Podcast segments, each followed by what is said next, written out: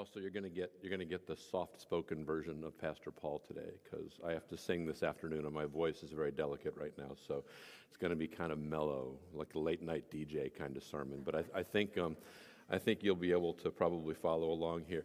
Uh, you can you can start out by turning in your Bibles to Philippians chapter two, and we will be in that chapter eventually. And uh, but beginning before we get there, I want to ask you a kind of painful question.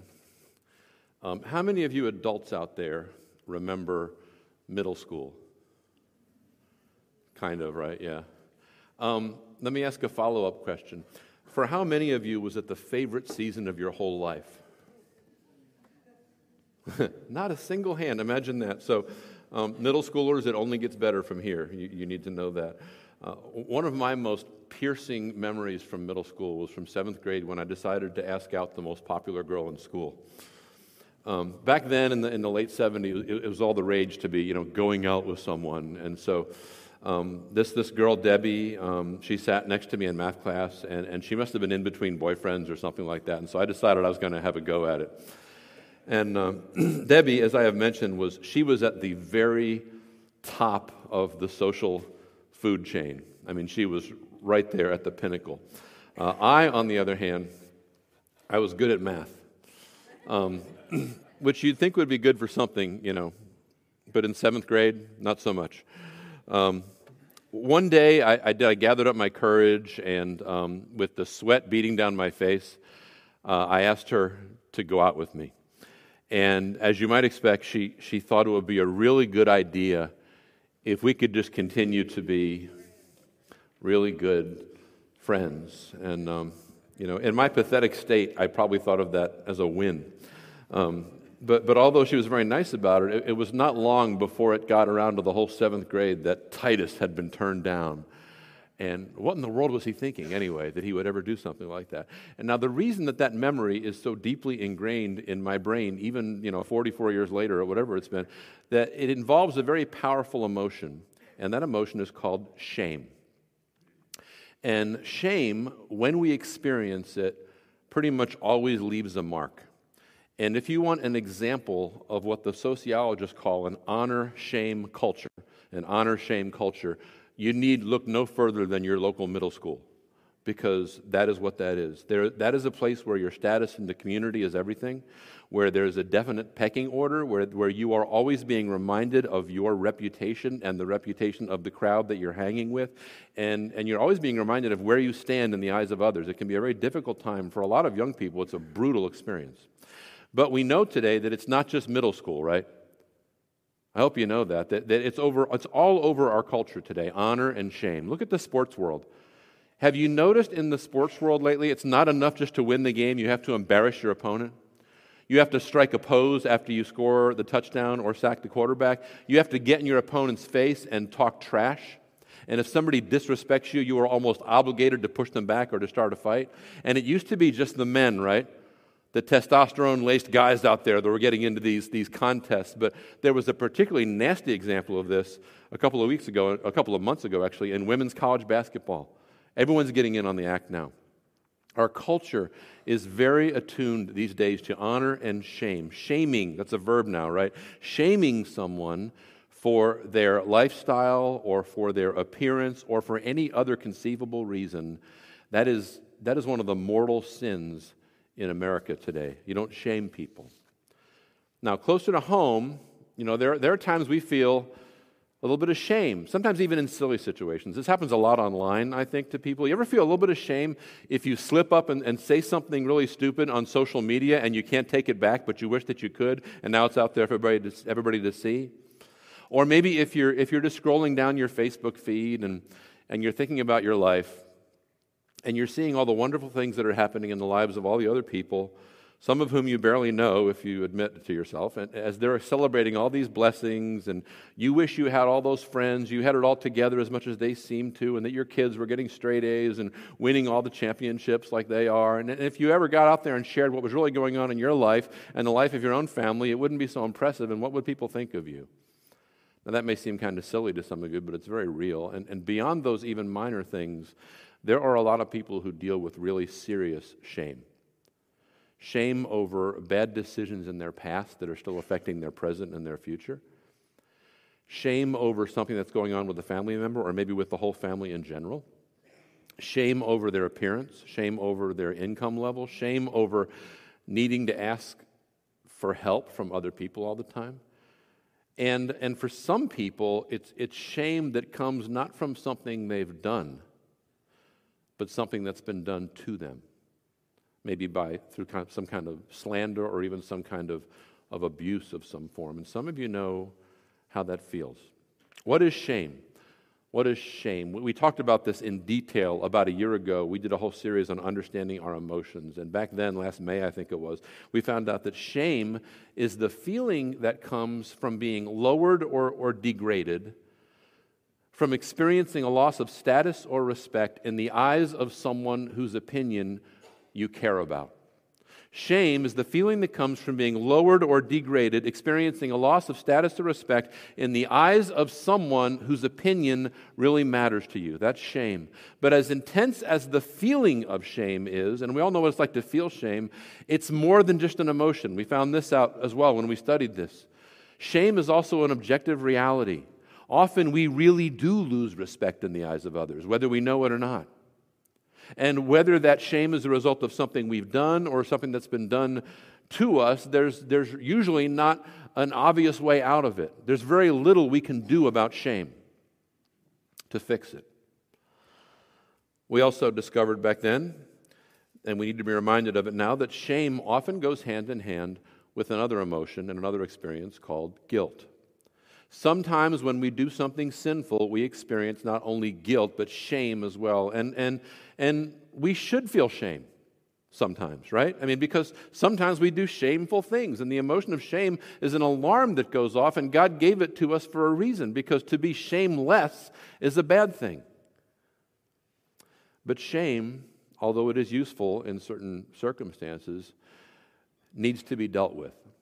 And if our shame is left alone, it can destroy us because, in a way, shame is even more personal and, in some ways, even more powerful than guilt because guilt has to do with something we've done, whereas shame has to do with who we are. So, when you have guilt, you're saying, Oh no, what did I do? When you have shame, you're thinking, What's become of me? Who am I? What's wrong with me? Because shame makes us want to hide. It keeps us from relating to others. It keeps us from reaching out to others. It keeps us from walking in freedom with our God because so often when we have shame, we feel that we are worthless. And we feel that we're worthless even after God has forgiven us. This happens to Christians too. It happens a lot to Christians. In fact, one of the greatest sources of shame for Christians is when we think about how many times we've failed God even after our conversion to Christ. Right? We're not supposed to be like that anymore.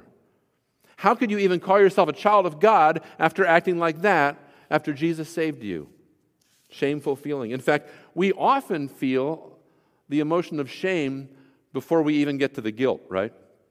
Because shame is that powerful. That's what happened with Adam and Eve in the Garden of Eden. When they sinned, the first thing that happened was they had this shame at their nakedness, and it seems to have kicked in even before they felt the guilt of having disobeyed God. Shame is that powerful. But we're going to look at some good news here. Good news, as in the gospel. And as we look at the gospel, the gospel, the good news of what Jesus Christ has done for us, guilt often takes center stage, right? And it should.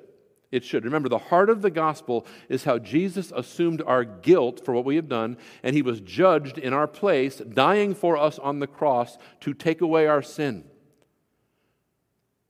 But for some of you are here this morning and you're dealing with shame, you need to know this that very close to the heart of the gospel and intimately connected with it is the truth that Jesus on the cross not only did something about our guilt, he did something about our shame as well. And that is the angle from which I want to look at the gospel this morning. And we're going to read a very famous passage, Philippians 2 5 through 11. We could have gone to a lot of different places. A year ago, and we talked for two weeks about shame, um, we used the, pro- the parable of the prodigal son, which is a very important honor shame story. You can go back and read that. Uh, it might help. But, but I want to do this passage from Philippians today. In fact, let's start not in, in verse 5, but let's go back and start at verse 3. Paul writing to the church at Philippi. he says this, starting in 2 3 Do nothing from selfish ambition or conceit, but in humility count others more significant than yourselves.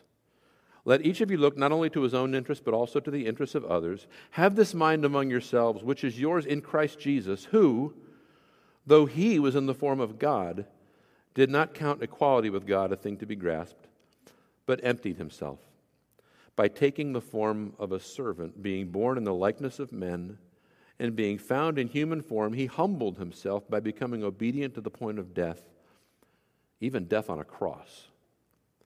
Therefore, God has highly exalted him and bestowed on him the name that is above every name, so that at the name of Jesus every knee should bow, in heaven and on earth and under the earth, and every tongue confess that Jesus Christ is Lord to the glory of God the Father. Now, this is obviously a very foundational passage for understanding what we call the incarnation, right? What it, what it means for Jesus to have become a true human being. And the theologians have puzzled for centuries over the language in verse 7 and the question of what exactly it was that Jesus emptied himself of, and that word emptied in verse 7. He certainly did not empty himself of his divinity. When Jesus was a man and still is a man, Jesus is still God and always was. He never stopped being God. People have had their other different options that have been proposed about losing certain aspects of his divinity or the independent exercise of divine attributes, and there, there are all sorts of theories like that. Um, but, and I've been back and forth on this myself several times, but I've come to the conclusion, given the context here, that this is one place where the King James Version of the Bible gets it exactly right when it translates this as Jesus made himself of no reputation. Made himself of no reputation because what Jesus definitely gave up was his glory. He gave up what he called in John 17, 5, the glory that he had with the Father before the world existed. Jesus gave it up. He gave up his glory. He gave up his place of honor at God's right hand. He gave up his dignity at least in the eyes of others. He gave up his reputation when he became a human being, and in doing so, he took on our shame. He took on our shame. Why do I say that? Well, human beings, in the grand scheme of things in the universe, had incurred a lot of shame. We had not just the feeling of shame, which sometimes we have and sometimes we don't. We had the reality. Think about it. We were made in the very image of God. We were put into a perfect and beautiful environment. We were given tremendous privilege and authority. God basically made us the vice presidents over creation. Psalm 8 says we were crowned with glory and honor. And what did we do with all this privilege and glory? We threw it away for a piece of fruit because we couldn't stand the indignity of not being able to be our own God. Now, how shameful is that? How shameful is that? What must the angels have thought of us? How could God the Son, the second person of the Trinity, in his right mind ever associate with us, let alone become one of us? That was infinitely below his status and his rank.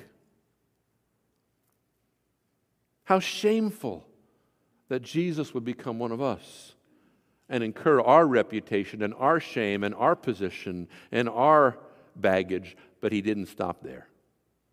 He went farther.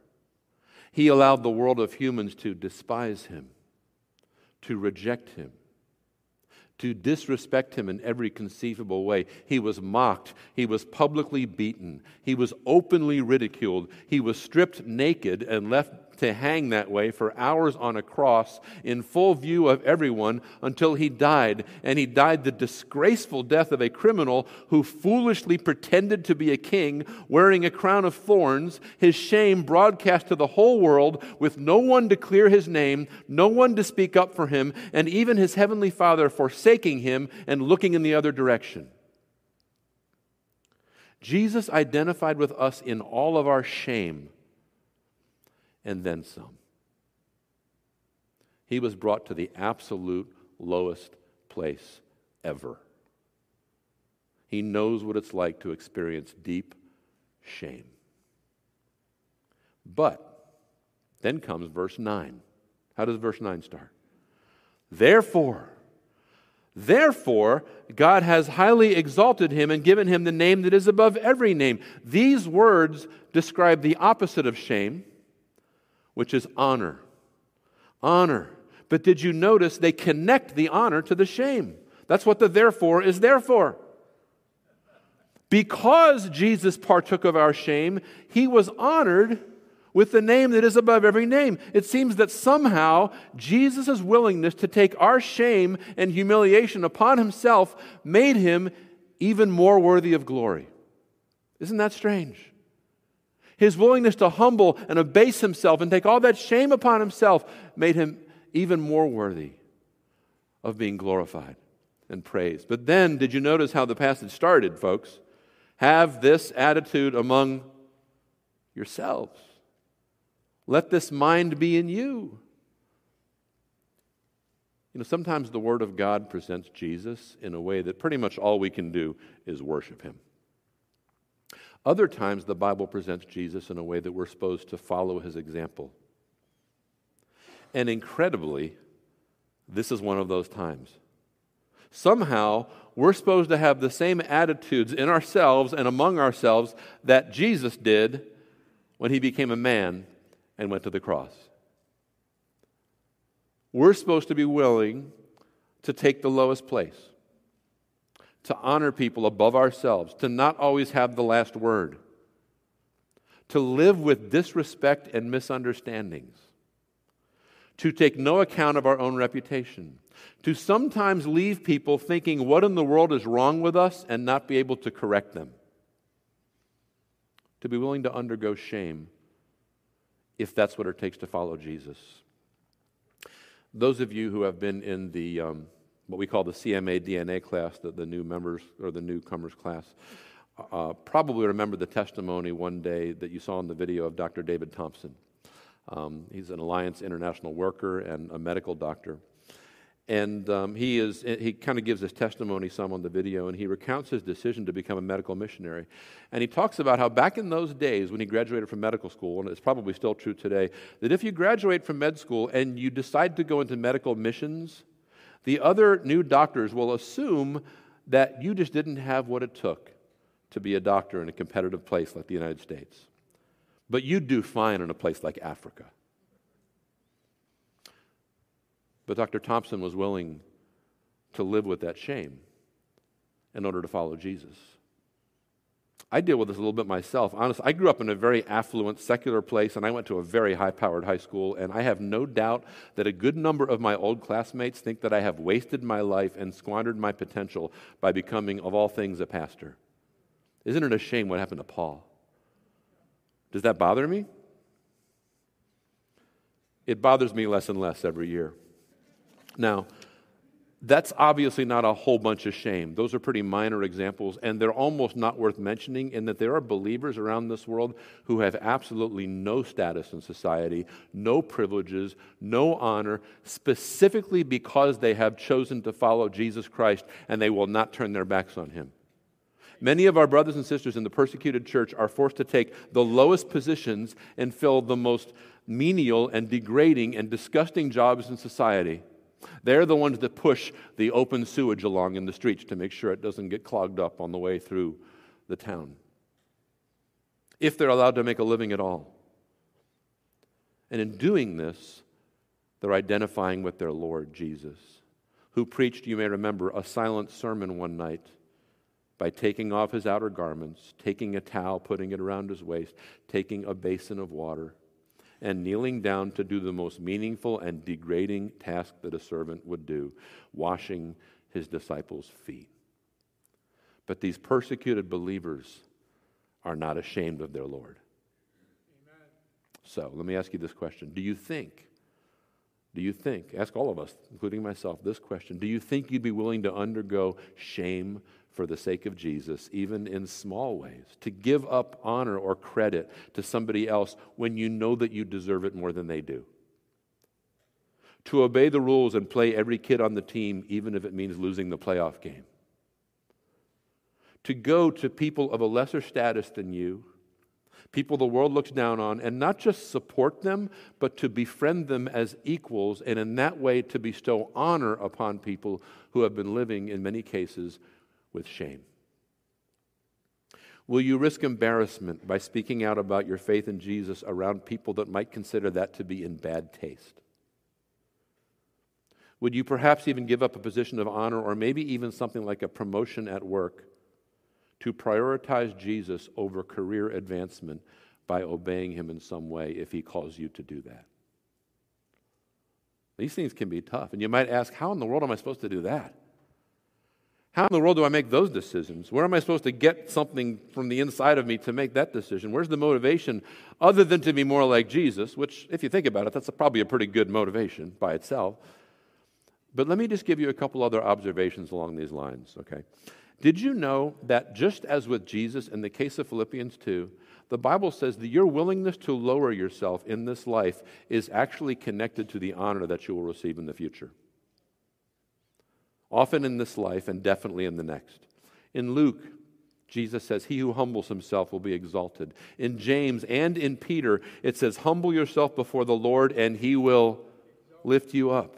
Jesus tells us to take the lowest place at the banquet. Why? So the host can move us up to a place of honor. If we endure suffering, Paul tells Timothy, which certainly includes enduring shame, we will reign with him. Reign with him. On the other hand, if we deny him, he will deny us, Paul says. In other words, to the extent that we identify with Jesus in his shame, he will share with us the honor that he is entitled to.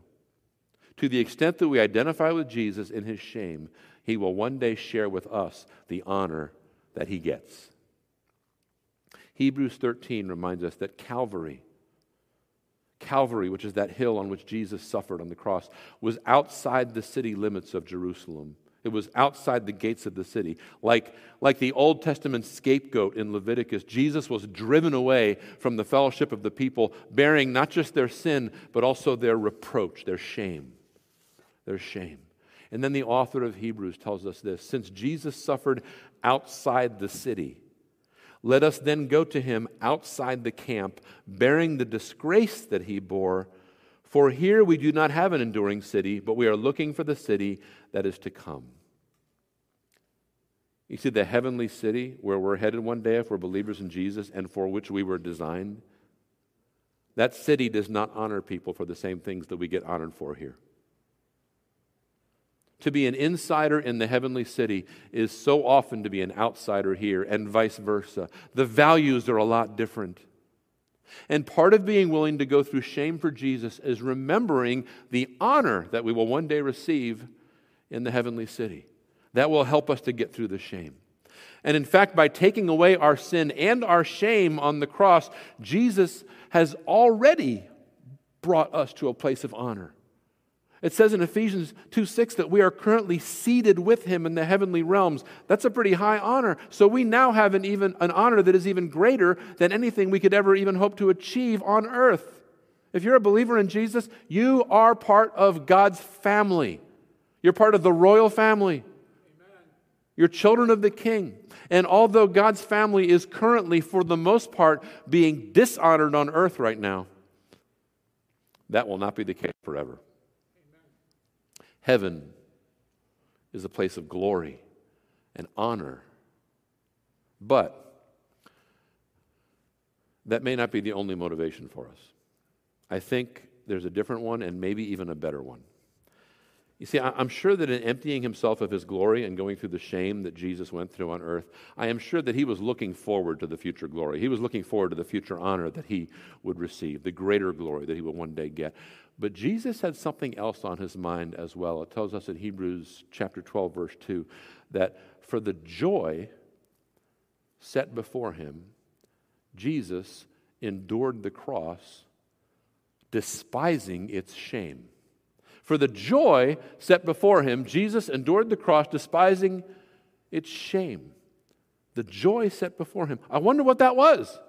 Because whatever the joy set before Jesus was, it turned out to be more powerful than shame. Well, you say shame is a pretty powerful emotion. What could possibly be more powerful than that? Let me give you a hint. Have you ever been around an engaged couple?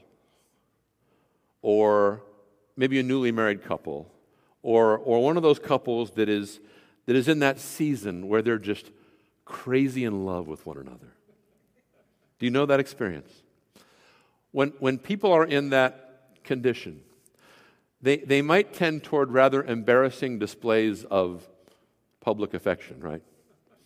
And sometimes they will say to each other things that are downright cringy to normal people like us.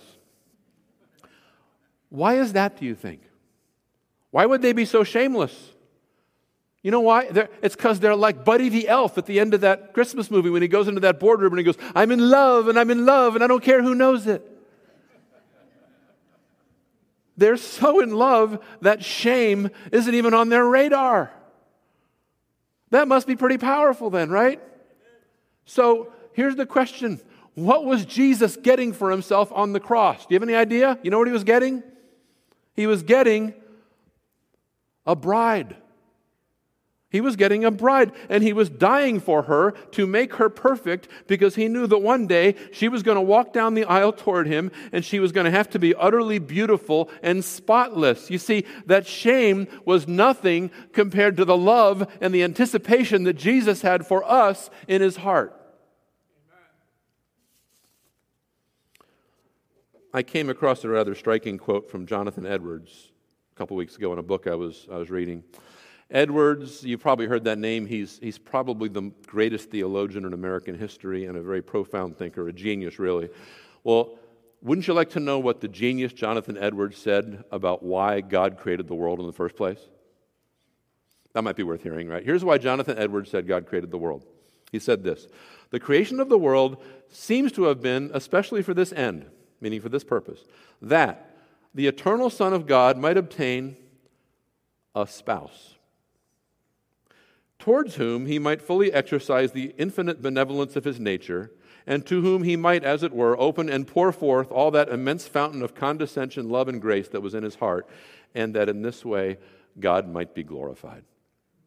Now, that's fancy Jonathan Edwards language. What he's saying is this that from eternity past, there was Father, the Father, the Son, and the Holy Spirit, right? And the Father wanted the Son to have a wife. And so God went through all the trouble of creating this whole world for us, putting us there, seeing us fall into sin and disgrace, and then redeeming us at infinite cost to himself, all so that Jesus could pour his love out on us forever. That's why God created the world. And one day, the congregation of all the angels of heaven will be in attendance in the most spectacular wedding venue ever created, excitedly waiting for the Son of God to receive his bride. The Holy Spirit will then say, Please rise. And the host of heaven will stand in our honor as you and I, the bride of Christ, walk down the aisle toward our Savior, and we will not be ashamed to return his gaze because in that day, John says, we will be like him. Amen.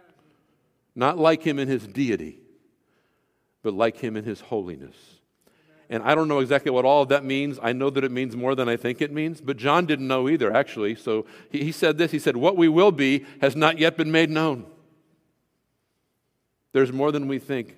But I know enough to ask you this thinking about the honor and the glory and the unrestrained love of that moment that will one day come to pass for all of us who trust in Christ,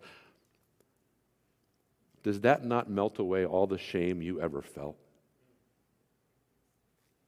Because that's not only the joy set before Him, that's also the joy set before you if you're in Christ Jesus. I don't know where you're at this morning. I don't know what kind of shame you're carrying. I don't know what fears you have when it comes to identifying with Jesus and in his shame and in his suffering. But I do know this being part of the family of the eternal Father and being the bride of the eternal Son of God is nothing to be ashamed of. Let's pray.